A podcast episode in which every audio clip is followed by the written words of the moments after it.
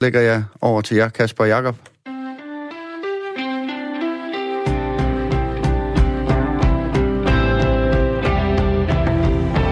Ja, det var pænt gjort. Det er en god start på dagen. Morten Sand er nyhedsvært. Det er mig, der hedder Kasper Harbo, og Jakob Grosen står heldigvis lige her ved siden af. Det kan du regne med at gøre. Godmorgen, Kasper. Godmorgen. Radio 4 morgen er i gang. Den her mandag starter lidt barsk med bevæbnede amerikanske skolelærere, men senere skal vi også omkring 30.000 uindbudte gæster, der flytter ind og bliver dit hjem julen over, hvis du køber et økologisk juletræ. Vi skal også med til 90 års fødselsdag hos Danmarks mest kendte krejler. Det foregik på en buffetrestaurant i Viborg. Lidt senere skal vi se på, hvorfor nogen har prøvet at holde det hemmeligt, at der er blevet svindlet for millioner af kroner i forsvaret. Angiveligt, skal man huske at sige altid, når nogen ikke er dømt endnu. Og så skal vi prøve at forstå en fantastisk lang forklaring. Den er rigtig, rigtig lang. Den er så lang, og den er så kompliceret. Det er justitsminister Nick Hækkerup, der har været på banen. Jeg glæder mig, og jeg glæder mig ikke. Hold da kæft, den var høj i dag, hva'? Det var meget høj og meget, meget lang. Men til noget andet. Skoleskyderier i USA. Det var et fint overlæg, vi fik lavet der, Kasper. Skoleskyderier i USA, de har fundet sted i stort set alle stater og på både skoler og universiteter. Alene i de første 46 uger af 2019, der fandt der 45 skoleskyderier sted, hvor mindst en person blev skudt. Det er CNN, der har lavet den her opgørelse.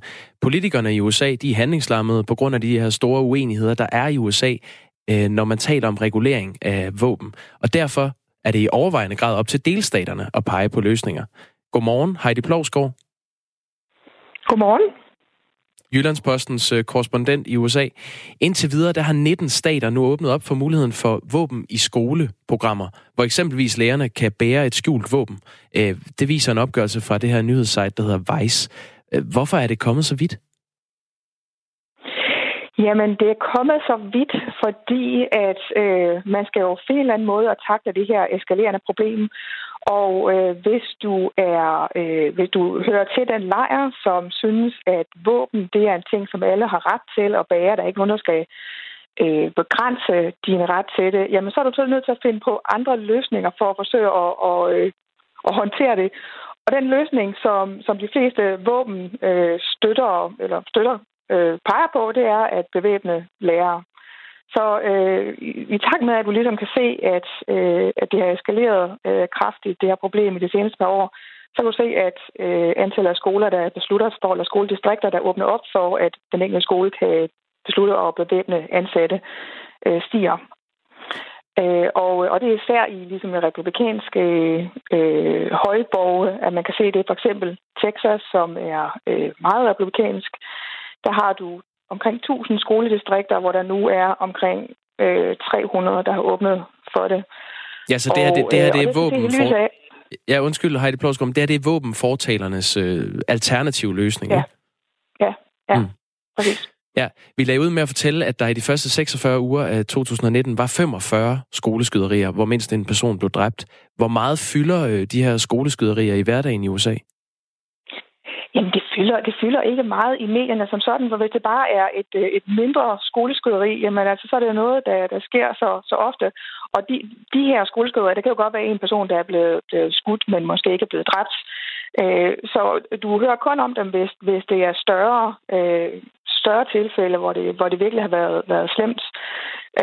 Men det, der er begyndt at blive normalt, det er, at på de fleste skoler, der er øvelser til at skulle håndtere en sådan situation blevet normalt. Så på samme måde, som man har brandøvelser, så har man altså også øvelser i, hvad skal eleverne gøre, hvis der nu er en attentatsmand.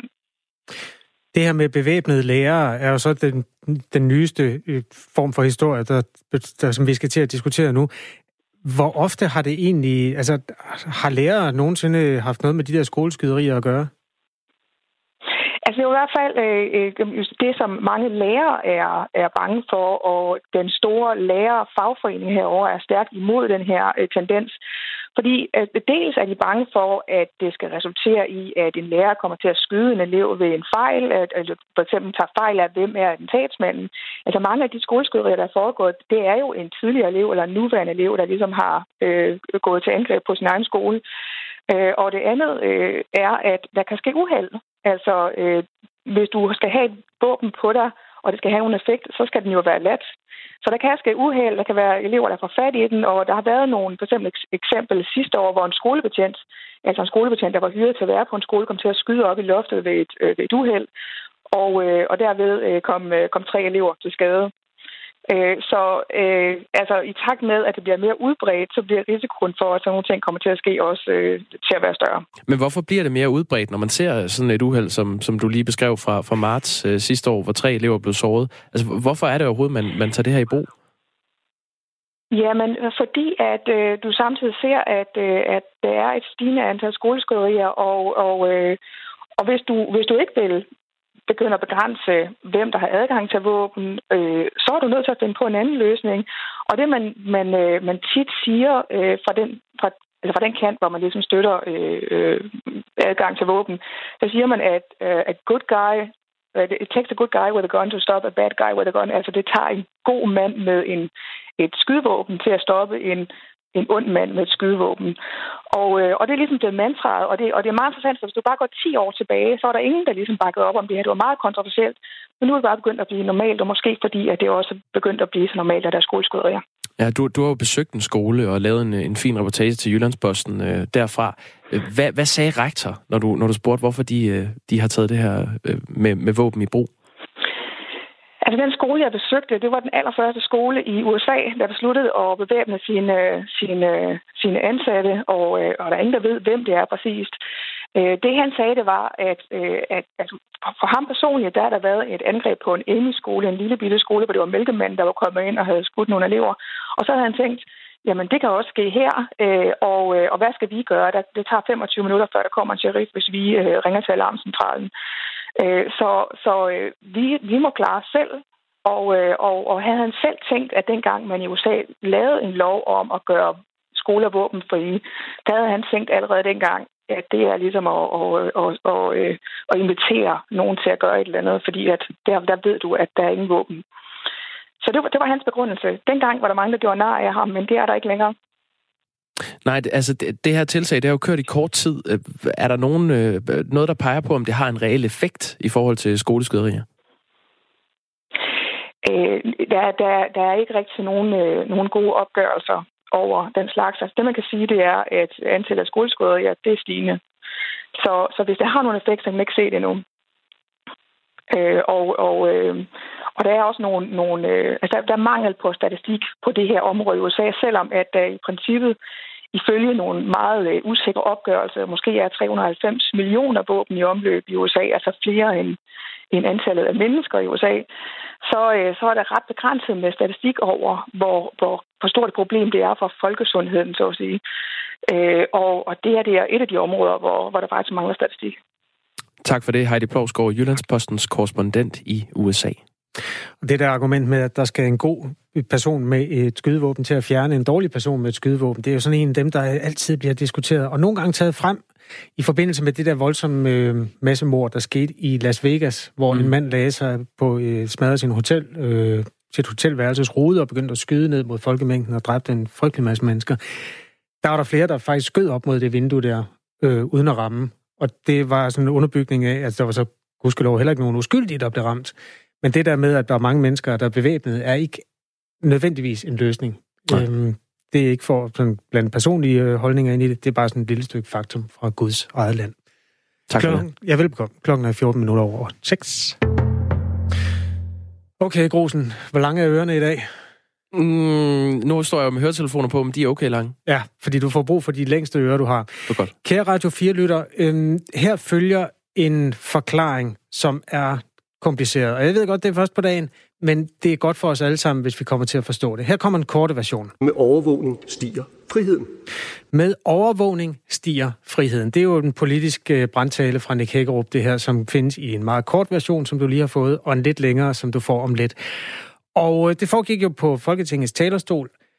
Det her er jo en holdningssag. Synes man, at man er mere fri, når man bliver overvåget, eller mindre fri? Og justitsministeren synes jo, at frihed er vejen frem. Her er en lidt længere version af hans synspunkt. Og hvis man siger, at det er rigtigt, så følger det logisk heraf, at med overvågning stiger friheden. Som du kan høre, han har været ude en lang med forklaring. Med overvågen stiger friheden. Ja, undskyld ikke. Mm. Der læner han sig lige ind over talerstolen, og så gentager han lige det vindende argument. Ja. Jeg ved ikke, hvor mange der sad. Har du set den på tv, den her? Ja, det har jeg, ja. Hvor mange tilskuere var der? Jamen, jeg synes, det ser ud som om, altså, man ser jo Nick Hækkerup, men så går den ud i en total, hvor man kan se salen, og så sidder der en 5-6 mennesker nede i salen. Og det er jo ikke ualmindeligt. Nej, der er ikke rigtig nogen, der er inde på Christiansborg, der gider at høre, hvad de andre siger. Men ikke desto mindre bliver den jo optaget og transmitteret alle mulige steder, og dermed har den også fundet vej til Radio 4 morgen. Ja. Og spørgsmålet er, om man nogensinde bliver klar til at høre den lange version. Føler du dig klar nu? Ja, må jeg lige lynhurtigt? Jeg kommer til at tænke på den der, dem der afleverer mere mindre, skal have mindre mere, end dem, der vil have mere mindre. Ja. Eller hvordan var? Den association fik jeg faktisk også. Lad os se, om der er andre, der får den. Ja, altså det her, det er 1 minut og 10, og man kan også få andre associationer. Der er sikkert nogen, der tænker noget Ludvig Holberg, Erasmus Montanus, sådan et eller andet undervejs. Men det her, det er altså vejen, der fører frem til, hvorfor får vi mere frihed ved at blive overvåget mere? Nick Hækkerup, take it away. Vi vil gerne have, at man lader være med at slå ihjel. Derfor kriminaliserer vi drab.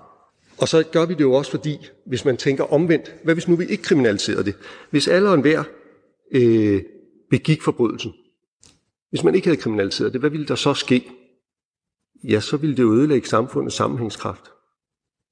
Vores evne til at fungere som samfund afhænger af, at vi straffer forbrydelser.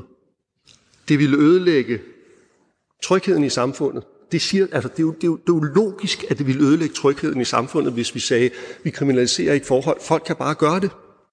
Jeg siger bare lige, nu er der gået 35 sekunder. Og således er vi halvvejs. Her kommer anden halvdel. Og hvis vi ødelægger trygheden i samfundet, så ødelægger vi friheden i samfundet. Uden tryghed, ingen frihed. Uden tryghed, ingen frihed. Det er sandheden. Det er derfor, vi kriminaliserer. Det er jo i virkeligheden det, som vi gerne vil. Og hvis man siger, det er rigtigt, så følger det logisk heraf, at med overvågning stiger friheden. Ingen til. Med overvågning stiger friheden. Sådan lød det fra talerstolen i Folketinget i fredags, hvor justitsminister Nick Hækkerup talte i forbindelse med den øgede overvågning. Alle er med nu. Også Kristine Marie Berg, som vi har ringet til, lektor i retorik. Godmorgen. Godmorgen. Ja, jeg er også med. Det er jo en lang opbygning til 4 ord med overvågning stiger friheden. Ja. Nu er du lektor på hjemmebane i det her med, at man bygger argumenter op. Ja. Hvad får du ud af den her forklaring? Hvad er det, han forsøger at sige? Ja, altså, der er jo mange ting i det.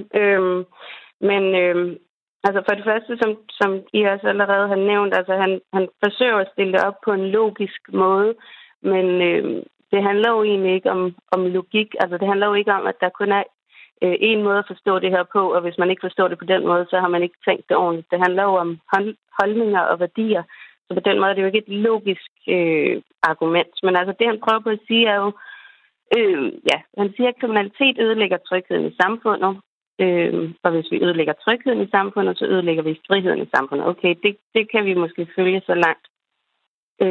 Så siger han, og det er derfor, vi kriminaliserer. Altså det er derfor, der er handlinger, der er ulovlige. Og nu sker der så et kæmpe spring i sammenhængen. Og så siger han så, at derfor er det logisk, at med overvågning stiger friheden. Altså han sætter altså lighedstegn mellem det at kriminalisere og at overvåge. Og så vender han det så om og siger, at derfor så, hvis vi overvåger, så får vi mere frihed. Mm. Hvis vi ikke overvåger, så er der ingen handlinger, der er ulovlige. Sådan er det jo ikke. Vi skal et logisk argument og et ulogisk argument. Det er sådan noget, man arbejder med, når man har med retorik at gøre. Et logisk argument, det kan være, kogende vand, det skræller huden af min hånd. Hvis jeg så hælder det på min hånd, så gør det ondt i min hånd, fordi det ved man, det gør ondt, når huden bliver skrællet af. Så der er sammenhæng mellem alle elementerne i den opbygning. Hvor er det, at sammenhængen den misser i Nick Hækkerups historie? Jamen, der sker... så er det sådan, det kan vi godt sige, altså, at der sker det her kæmpe spring, fordi han laver et lighedstegn mellem at kriminalisere og at overvåge. Altså, hvis vi ikke overvåger, så er der ingen handlinger, der er ulovlige, siger han. Og det er jo ikke hverken logisk eller rigtigt. Nej, fordi det er jo ikke overvågningskameraet, der har besluttet, at det er ulovligt. Nej, præcis. Okay. Præcis. Men derudover, det her med, altså når man diskuterer politik, så handler det jo heller ikke om logik. Så handler det jo netop om, om værdier, om hvordan vi ser verden. Der vil jo typisk være mange forskellige måder at se det på, og det er ikke ligesom, altså logik er jo nærmest ligesom matematik, at 1 plus 1 giver 2. Hvorimod politik, der er det jo, der handler det jo om, hvordan hvilke værdier vi gerne vil bygge vores samfund på, og der vil være forskellige måder at se det på. Altså, der er nogen, der vil føle, ja, det kan være, at der er nogle ulovlige handlinger, der vil blive opsnappet af et kamera, så derfor så giver det måske mere tryghed. Så er der andre, der siger, nej, men der vil også være alle de handlinger, der ikke er ulovlige, der bliver opsnappet af kamera, og derfor giver det mindre tryghed, fordi alle os, der bare er ude på vej ned til Brugsen for at købe ind, vi bliver også overvåget. Kristine Marie Berg, lektor i retorik ved Københavns Universitet. Hvis vi nu skulle prøve at hjælpe Nick Hækkerup lidt her, hvordan kunne han så have argumenteret for det, hvis han ville lykkes med det, med et logisk argument? Jamen, altså, jeg mener ikke, han skal prøve at argumentere logisk, fordi det her handler ikke om logik. Det her handler jo om politik og om værdier og holdninger. Så han skal for det første ikke prøve at stille det op som sådan et man kunne kalde det sådan et pseudologisk argument, fordi han siger jo både det her, han siger jo direkte selv, det er jo logisk, det er jo logisk, og hvis, nu er det jo radioen, så man kunne ikke se det, men hvis man ser klippet, så tager han så også det hovedet som om, at det burde alle tænkende mennesker jo kunne forstå, men det her handler jo ikke om logik, det handler jo om holdninger. Så det synes jeg, at han burde være mere åben om at sige, hvorfor er det, han mener, at dem, der synes, at det er at gå på kompromis med deres frihed, at blive overvåget, alligevel skal vælge at gøre det, fordi det kan være, at der så er nogle ulovlige handlinger, der vil blive, kunne retsforfølges. Altså, jeg vil bare lige sige en ting, noget, som man måske kunne sige til ham, som han i hvert fald burde tænke over. Hvis man vender hans argument om, hvor han siger, at det at overvåge er det at kriminalisere, så siger han jo også selv indirekte, at så kriminaliserer han jo alle borgere, der bliver overvåget. Ja. Ja. Det er jo logisk. Det er sandheden. Stiger friheden.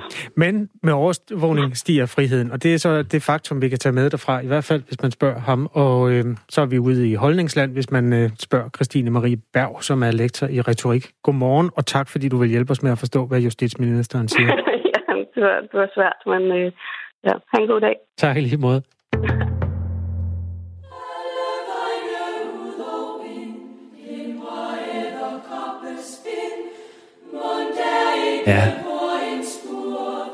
Alle vejene ud og ind glimrer edderkoppespind og bladlus og lopper og alt muligt andet kravl og kryb. For hvis du hører til dem, der har et juletræ i stuen, så skal du bare vide, at du dermed også har mellem 25.000 og 30.000 insekter boende julen over. Det ved vi, fordi biolog Anders Kofoed, han har fortalt det til Berlingske. Juletræet er fyldt med liv, står der i artiklen. Godmorgen, Anders Kofoed. Jamen, godmorgen. Hvilke dyr er det, der flytter ind i stuen sammen med et juletræ? Jamen, det er en smuk og bred palet af dyr. Det er edderkopper, det er bænkebider, det er masser af insekter, bladlus, skjoldlus. Er man en lille smule heldig, får man også lidt skolepenter eller tusindben ind. Der kan være virkelig meget, meget godt i sådan et juletræ. Og hvordan er det med bladlus? Der er noget med jomfrufødsler også der er helt i tråd med juleevangeliet, er det ikke det? Det er jo helt fantastisk. Man får rent faktisk Jomfru Maria og et julemirakel med ind. Rigtig mange af de danske bladlus praktiserer faktisk jomfrufødsler. Det vil sige, det der med mænd, det dropper de. Altså, de dropper hannerne store dele af året. Og så i stedet for, når man skal have børn, så kloner man bare sig selv. Så nogle af de her hunder, de føder, men så føder de faktisk en hund. Altså en datter, og nogle gange i helt ekstreme tilfælde, så kan de faktisk føde en datter, som allerede har en datter inde i sig. De bliver faktisk mor og bedstemor på samme tid. Der kan Maria ikke engang være med. Anders Kofoed, når du overfor Berlingske skal slå fast, at det drejer sig om mellem 25 og 30.000 insekter, er det så inklusive dem, der bliver født efterfølgende, eller er det i alt? Det er i alt, og det er jo ikke 25.000 forskellige slags.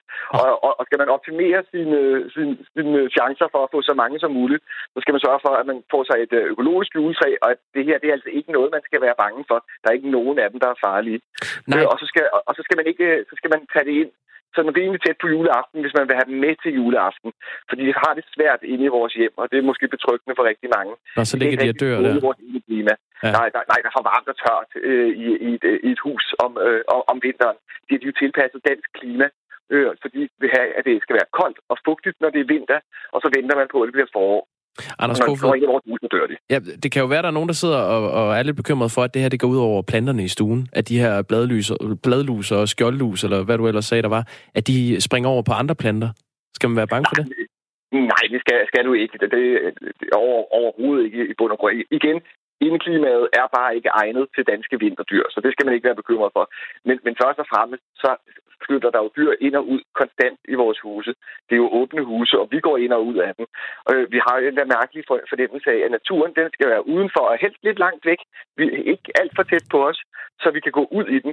Men det er naturen jo ligeglad med. Altså, vi bor i naturen. Vi mennesker er en del af naturen. Det er vores huse også.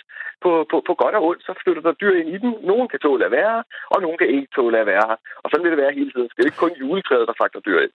Nej, men det er heller ikke alle, der er lige vilde med insekter. Ikke lige så vilde, som du er i hvert fald, Anders Kofoed. Nej, det ved jeg godt. Kan man pille dem ud af træet, hvis man skulle have lyst, eller på en eller anden måde sådan samle dem et sted, så man ved, hvor mange der er, og hvem de er, og eventuelt hvor de er? Det er ikke besværet værd, men ja, det kan man selvfølgelig godt, fordi ellers ville vi ikke vide, hvor mange der var. Så der er norske forskere, der har siddet møjsommeligt og pillet hver eneste gren for insekter, for at se, hvor mange brud der egentlig. Men det er jo noget, der tager timevis, og træet kommer nok også til at se rimelig afpillet ud bagefter. Så jeg tror bare, man skal acceptere, at vi indgår i den store natur, og nogle gange får vi lidt mere af den indenfor. Det gør vi for eksempel, når vi tager et juletræ, og igen, der er ikke nogen af dem, der er farlige, og der er heller ikke nogen, der på den lange bane bliver i dit hus.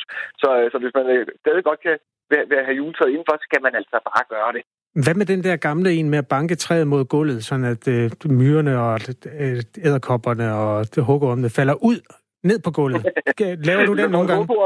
Så er det helt vanvittigt imponerende.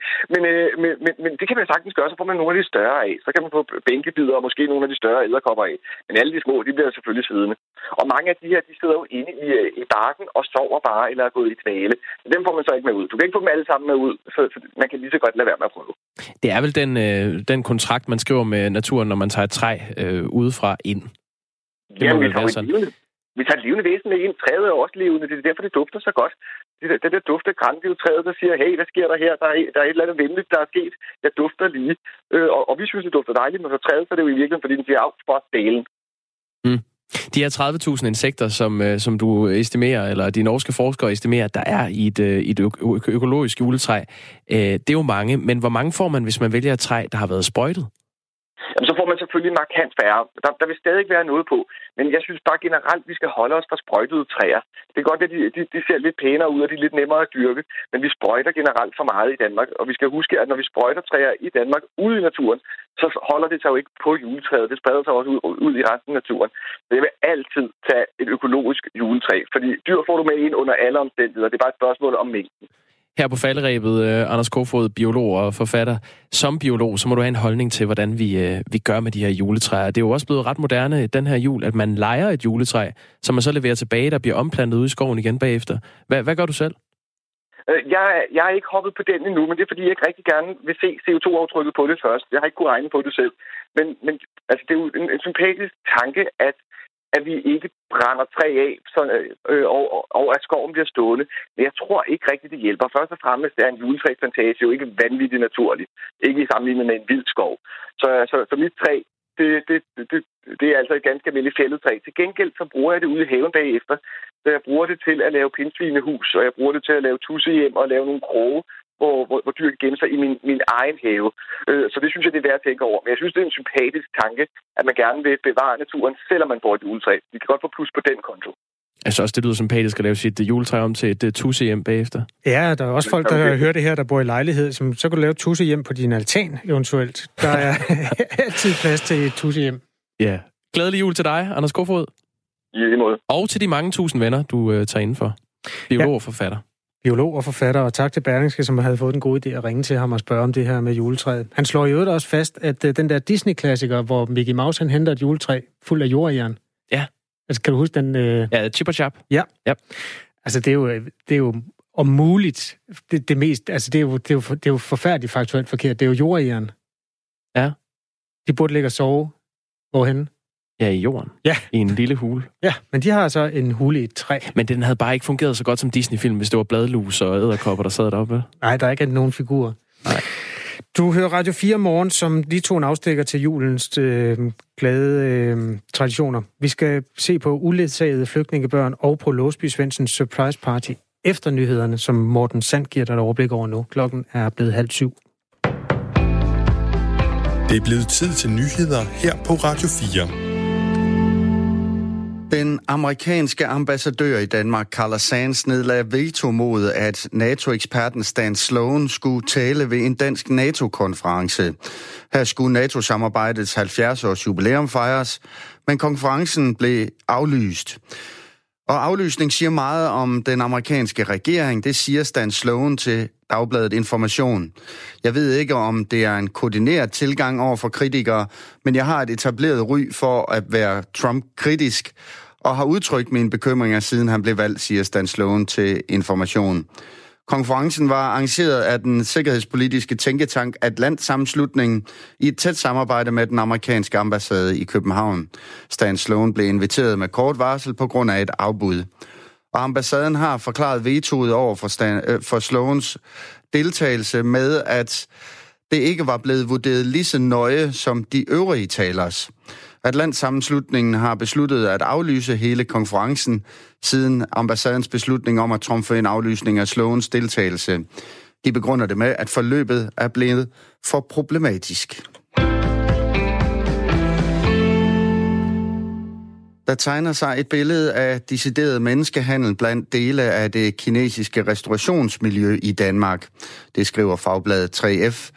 Hundredvis af kinesiske kokke kommer til Danmark gennem den såkaldte beløbsordning. Den går ud på, at borgere uden for EU kan få arbejde i Danmark, hvis deres arbejdsgiver giver dem over 35.582 kroner i månedsløn. Men på sushi-restauranter og kinesiske spisesteder over hele landet bliver ordningen tilsyneladende misbrugt til at ansætte kinesiske kokke. Fagbladet 3F skriver, at kokkene typisk arbejder over 12 timer om dagen med 1 eller 2 månedlige fridage. Og månedslønnen lyder angiveligt på mellem 7.000 til 9.000 kroner om måneden efter skat. Det svarer til en timeløn på 20 til 25 kroner.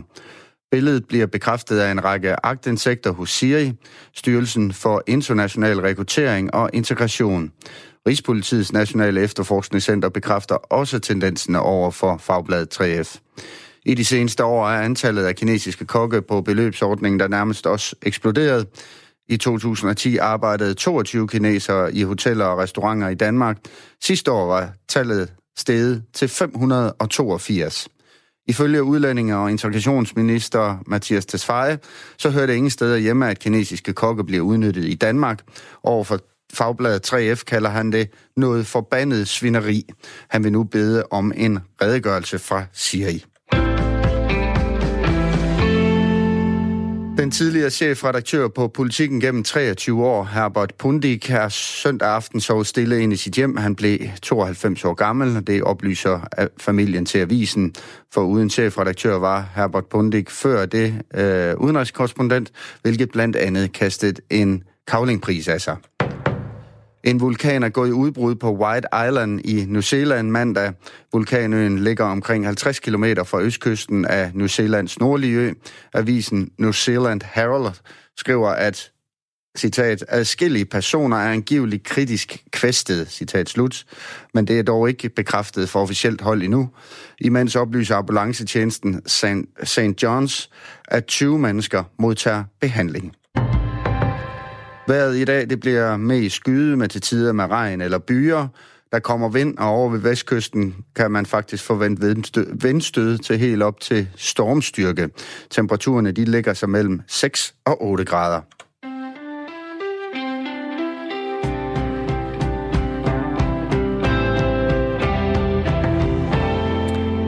Radio 4 Morgen. Kasper Harbo og Jakob Grosen er i studiet. Der er 15 dage til juleaften.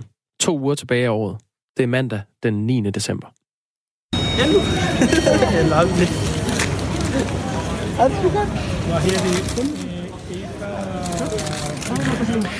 her er lyden af en video, der er lagt op i en af Bendiborgernes Facebook-grupper. Man ser tydeligt en glad og bevæget ung mand, der tager imod sin mor og sine mindre søskende i Københavns Lufthavn. I teksten til videoen kan man læse, at den her unge mand er flygtning, og at han ikke har set sin familie i 5 år. Genforeningen er blevet muliggjort af en ny bog, der hedder De Uledsagedes Bog, fordi hver gang den bog bliver købt i boghandlen, så går overskuddet til at betale for transport, der genforener herboende uledsagede flygtningebørn med deres familier. Godmorgen, Mads Nygaard. Godmorgen. Forfatter til bogen De Uledsagedes Børn. Indtil 2016 var det staten, der dækkede udgifterne til transporten, og familiemedlemmer til en herboende flygtning var godkendt til det her familiesammenføring. Nu har I påtaget jer ansvaret der. Hvordan kan det være? Jamen, der sker det i sommeren 2016. Der får jeg en besked fra en 14-årig dreng med navn Ahmed, at nu må han efter at have ventet i 2,5 år på at få familien hertil, nu må det ske. Men der er lige kommet en forhindring, nemlig at han selv skal skaffe de 22.000, som det koster. Og dem havde han ikke. Og familien boede som hjemløse i Syrien, så ville jeg hjælpe? Det var hans spørgsmål. Det ville jeg gerne. Altså, I køber simpelthen flybilletter til familiemedlemmerne, som er blevet godkendt til familiesammenføring, og rådgiver dem i forhold til den her dokumentation, som de har brug for, når de kommer til Danmark. Er det rigtigt forstået? Nej, altså ikke dokumentation. Det har Udlændingsstyrelsen jo styr på. Det vi hjælper med, det er visa, og det er flybilletter. Og så alt det praktiske i forhold til, hvordan kommer du ud af Syrien, for eksempel. Altså, du kan jo ikke bare lige gå ind i en lufthavn i Syrien og så sige, nu skal jeg til Danmark. Der skal du til Libanon, typisk. Så det er ret kompliceret. Ja, og ikke desto mindre, så er der jo mange familier, der henvender sig. I løbet af de sidste 2,5 år har hjulpet 51 familier til at blive familiesammenført. 15 af dem er sket her i år. Hvordan finder folk frem til jer? Jamen, det er jo sådan, at de uledsagede, de typisk havner et af 2 steder. Enten på et opholdssted for børn og unge, eller også der havner de hos en dansk familie, der ligesom tager dem ind. Og så tror jeg bare, at ordet har spredt sig begge steder. Jeg tror, det er det, der er årsagen. Og I har primært valgt at hjælpe de flygtninge under 18 år. Hvordan kan det være? Jamen, jeg synes jo, de er særligt udsatte. Og man kan jo spørge sig selv, altså, hvordan forventer man, at en 14-årig skal skaffe 22.000 uden hjælp fra familien, der bor på gaden? Altså, det kan jeg ikke rigtig se, hvordan det skulle kunne lade sig gøre. Og det er jo nemmere for uledsagedes børn at få familiesammenført familiemedlemmerne efterfølgende. Så kommer I ikke til indirekte at opfordre familier til at sende deres børn på flugt? Ja, altså det spørgsmål har jeg fået tit, og det kan jeg selvfølgelig ikke afvise. Altså, hvordan skulle jeg kunne det? Men det, jeg kan tage afsæt i, det er, at der kommer en dreng eller en pige og spørger om hjælp, og så synes jeg, det er direkte umuligt at sige nej til det. Det, som har været den politiske håndtering af det her flygtningespørgsmål igennem i hvert fald de sidste 5 år, har jo været argumentet, at jo sværere man gør det at få hjælp i et land, desto færre vil søge dig til. Hvor meget fylder det i dine overvejelser?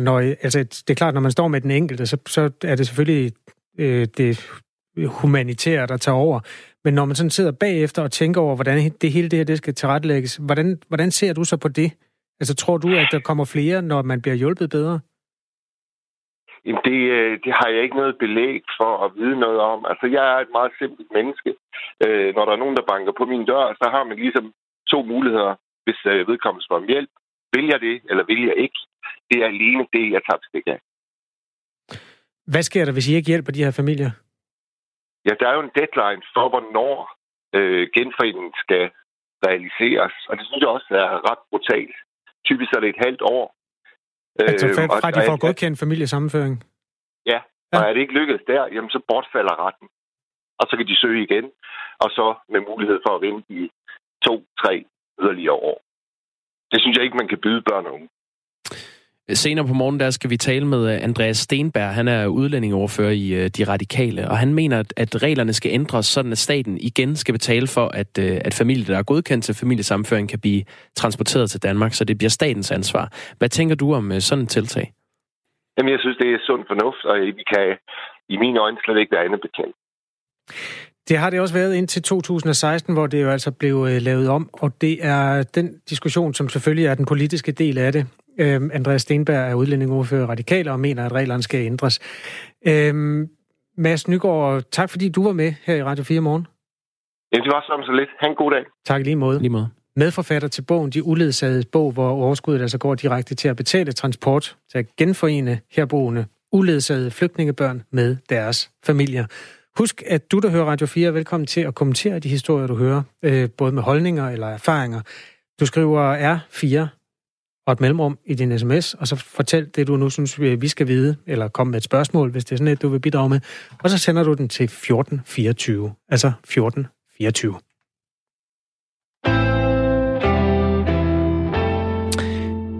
Nu skal vi til 90 års fødselsdag. Det fyldte Jens Peter Svendsen nemlig i fredags. Manden, der som 21-årig slog sig ned på en mark ved Låsby, hvor han startede en brugtvognshandel, som udviklede sig til handel med lidt af hvert. Og så blev Jens Peter ellers kendt som Låsby Svendsen. Manden, der kunne sælge en bil uden motor. Sådan lyder rygterne i hvert fald. En ægte jysk krejler. Han købte og solgte heste. Men så blev han for alvor kendt for at handle med faldfærdige ejendomme, som han lejede ud til prostituerede og folk på overførselsindkomst. Og siden han gik konkurs i 1968, der har livet blandt andet budt på seriøs skattegæld, domme for at have overtrådt straffeloven, blandt andet i forbindelse med bedrageri og drabstrusler mod ansatte i skat. Og det er alligevel vildt, ikke? Altså, jeg er den ældste, der er på arbejde på Radio 4 her til morgen. Jeg er født i 71, det vil sige, før jeg blev født, gik han konkurs første gang. Og så fulgte alt den anden ballade efterfølgende. Ja, han er still going strong. Selvom de her 90 år, de ikke blev fejret med samme deltagelse som til hans 80-års fødselsdag, hvor 700 mennesker mødte op, så ankom der alligevel omkring 30 mennesker for at surprise ham foran det, der hedder Kongens Buffet i Viborg i fredags. Og vores reporter Peter Sindbæk, han var en af dem. Jeg kan lide at putte om mange. Jeg kan lide at slutte en handel med håndeslag. Skal du lide den med, og så skal du lide med. Kuren, hun mener, altid er blevet snydt. Det nummer, vi ser og hører her, det er en helt, der har indspillet en plade om ham for nogle år siden. Hvor længe har I kendt ham? Det er mange år. Siden 1970 har jeg kendt ham. Er I også i samme branche, skulle jeg sige? Ja, stort set, ja. Tivoli og handel, ja. Tivoli og handel. Kan man gå så langt som at kalde jer krejler også? Ja, det kan man sammen.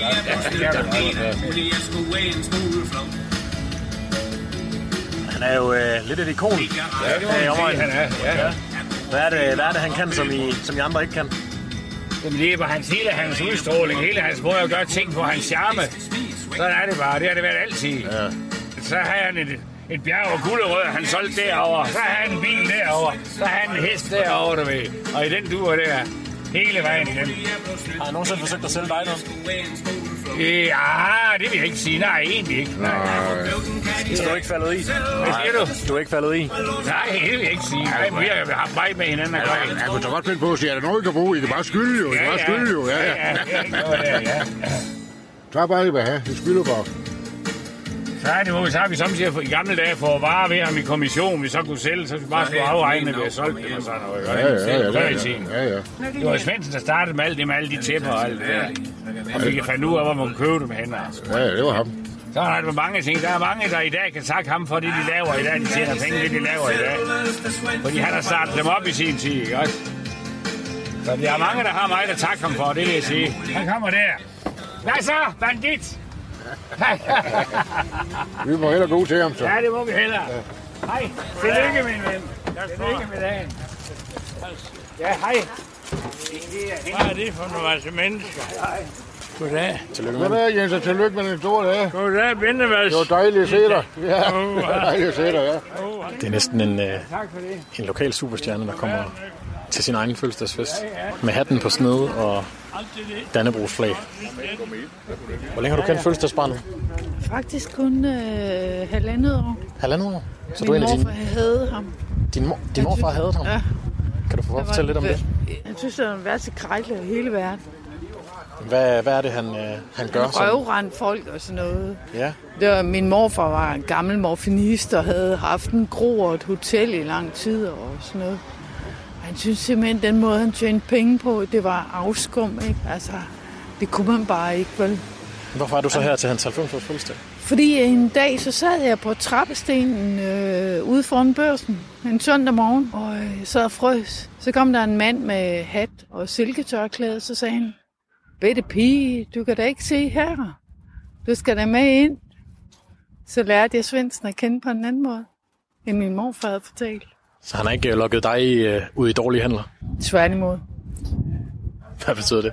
Jeg synes, han giver nogle gode oplevelser, ikke? Og så har han bare en livsknist, som jeg holder af. Kongenbuffet er indrettet lidt asiatisk inspireret med lave lofter og lysekroner, kan man vel næsten kalde det, i forskellige changerende farver mellem rød, lilla og grøn. Et stort langbord står i midten, og her har Agnete Enok, måske bedre kendt som cirkusprinsessen fra Cirkus Dannebro, anrettet et stort langt bord, 30 gæster, bænket, og i midten af det hele, manden alle er på fornavn nu. Jens Peter Svendsen. Hvad tænker man sådan en 90-årsdag? Jeg tænker bare, at det var 30. Var du mere fyrig, da du var 30? Det var sjovere da. Hvad var sjovere? Jeg blev 30, og blev 90. Hvad får du tiden til at gå med nu? Har alt muligt. Jamen, der er stadigvæk nogen, der ringer. Ja, telefonen kimer da. Har du ellers nogle gode handler oppe i ærmet? Hvorhen? Oppe i ærmet? Ja, samtidig. Det er så mange, som der har været. Det er det ikke. Hvem er alle de her mennesker, der er mødt frem i dag? Det er alle mulige mennesker nu. Handelsfolk fra Anders og hende fra Cirkus Dannebro.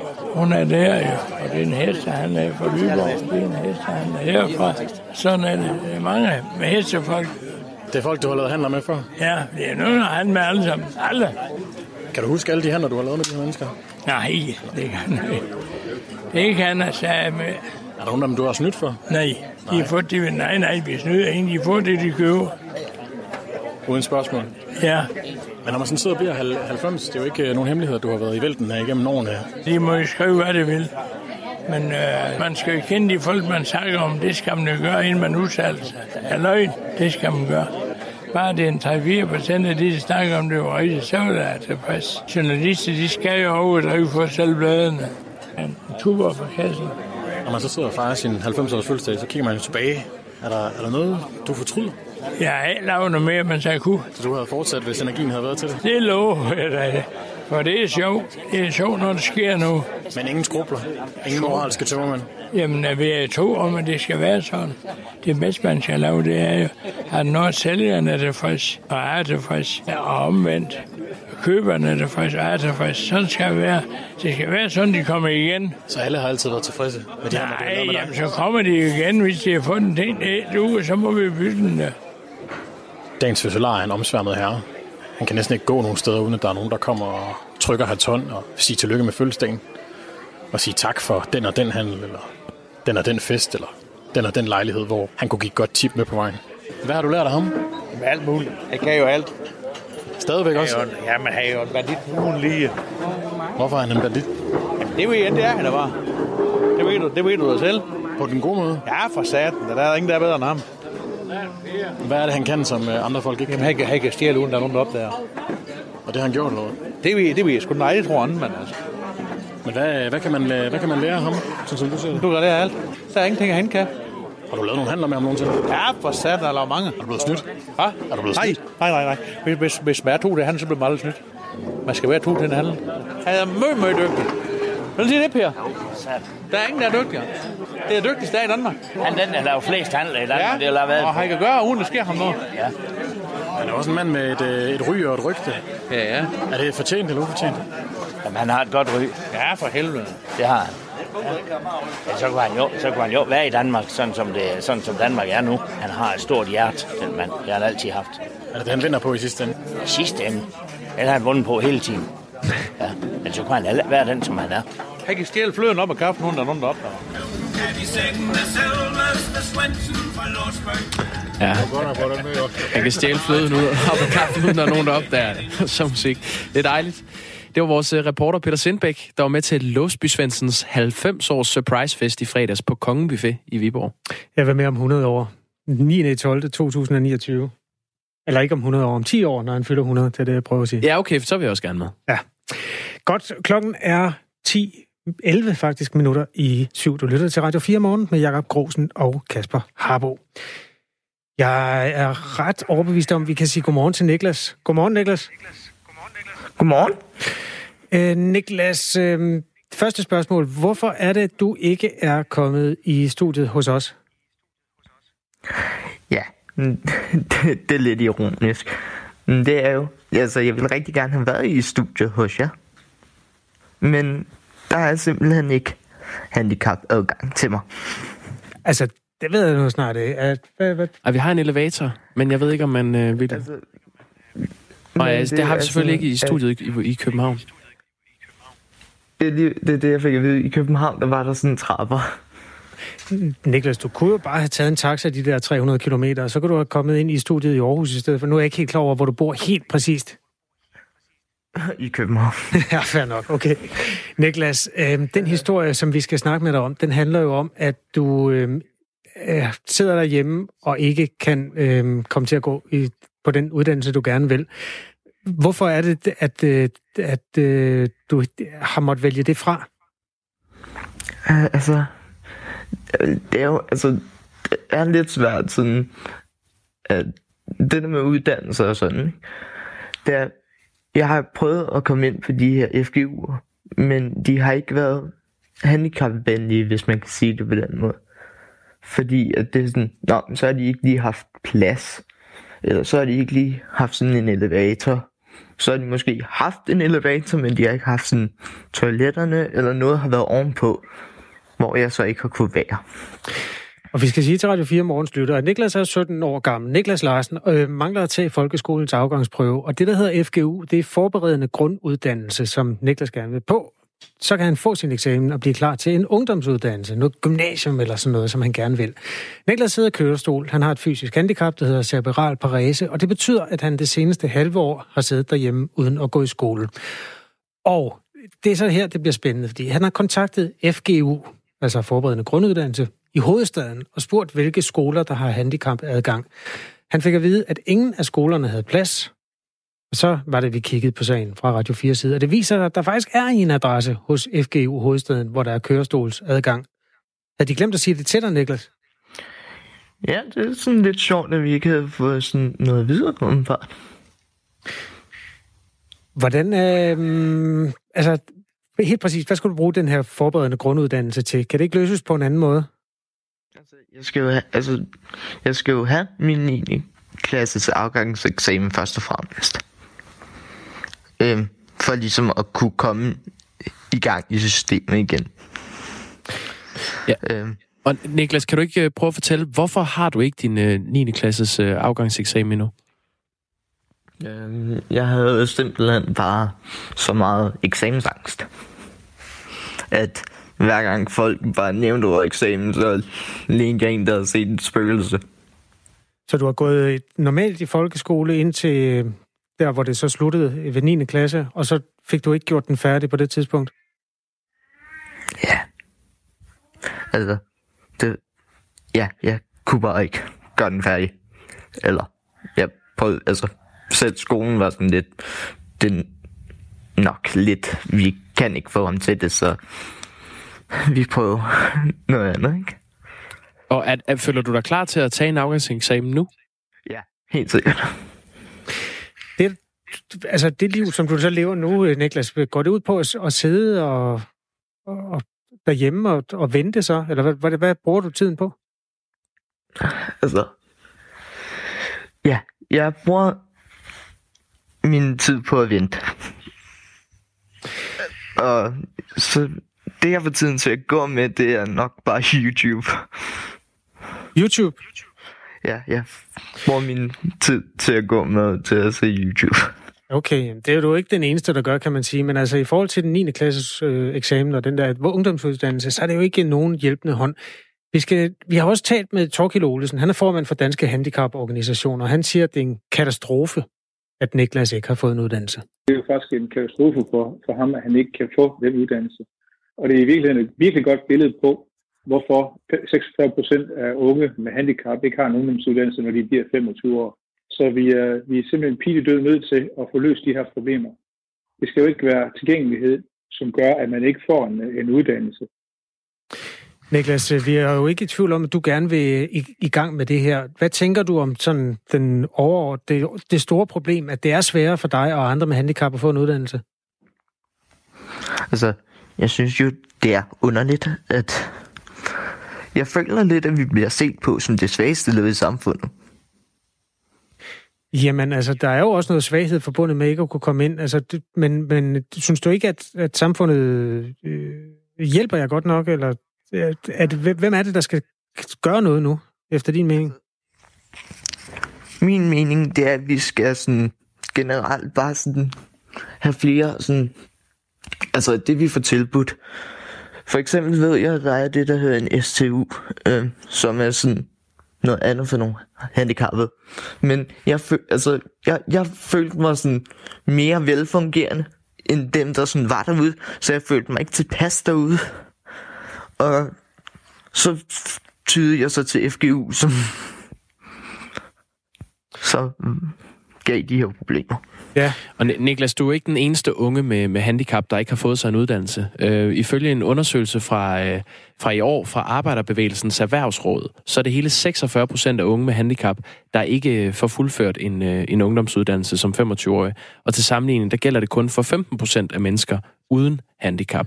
Og endnu værre, så kan man sige, at uddannelsesniveauet, hedder det, for personer med handicap er generelt faldende, mens det er stigende for personer uden handicap. Så det er den fortælling, du kommer til at skrive dig ind i her. Wow. Ja. Niklas, du har siddet hjemme i et halvt år nu. Har du nogen plan for, hvor længe det skal vare ved? Nej, men jeg har måske fået noget her 1. februar. Nå, som hvad? Til skoletilbud. Jeg tror... Okay, jamen det ville da være godt nyt. Om en time, der skal vi tale med rektoren for FGU, altså det forberedende grunduddannelse i hovedstaden. Er der et spørgsmål, du vil have med i puljen, Niklas Larsen, nu vi har dig? Egentlig bare, hvorfor at der at... Altså, jeg har sgu igennem så mange problemer. Altså, ja. Jeg ved det ikke helt. Vil du være forløbig tak i hvert fald, og undskyld, at vi ikke har sørget for, at du kunne komme ind i studiet, enten i København eller i Aarhus. Det havde da været på sin plads. Men tak, fordi du var med i hvert fald i Radio 4 morgen. Det er fint. Hej. Hej. Ja, og som sagt, senere på morgenen, der taler vi med rektor for FGU Hovedstaden, om hvorfor de ikke har fået sørget for, at Niklas her, han kunne komme det rigtige sted hen, når der nu var et sted, som i virkeligheden havde de faciliteter, der skulle til for, at den handicappede kørestol kunne komme ind. Hvis du sidder og hører Radio 4 morgen og har oplevet, at du ikke kunne komme ind på en uddannelsesinstitution på grund af dårlig tilgængelighed, eller i virkeligheden i den sidste ende på grund af handicap, så skriv til os på 1424. Du skal huske, at når du skriver beskeden, så starter du lige med at skrive R4 og et mellemrum, og så sender du den altså til 1424. Så lander den her i morgenstudiet hos Jakob Grosen og mig. Ja, efter flere ugers optakt, så er den vulkan, der hedder Wakari, på White Island i New Zealand gået i udbrud.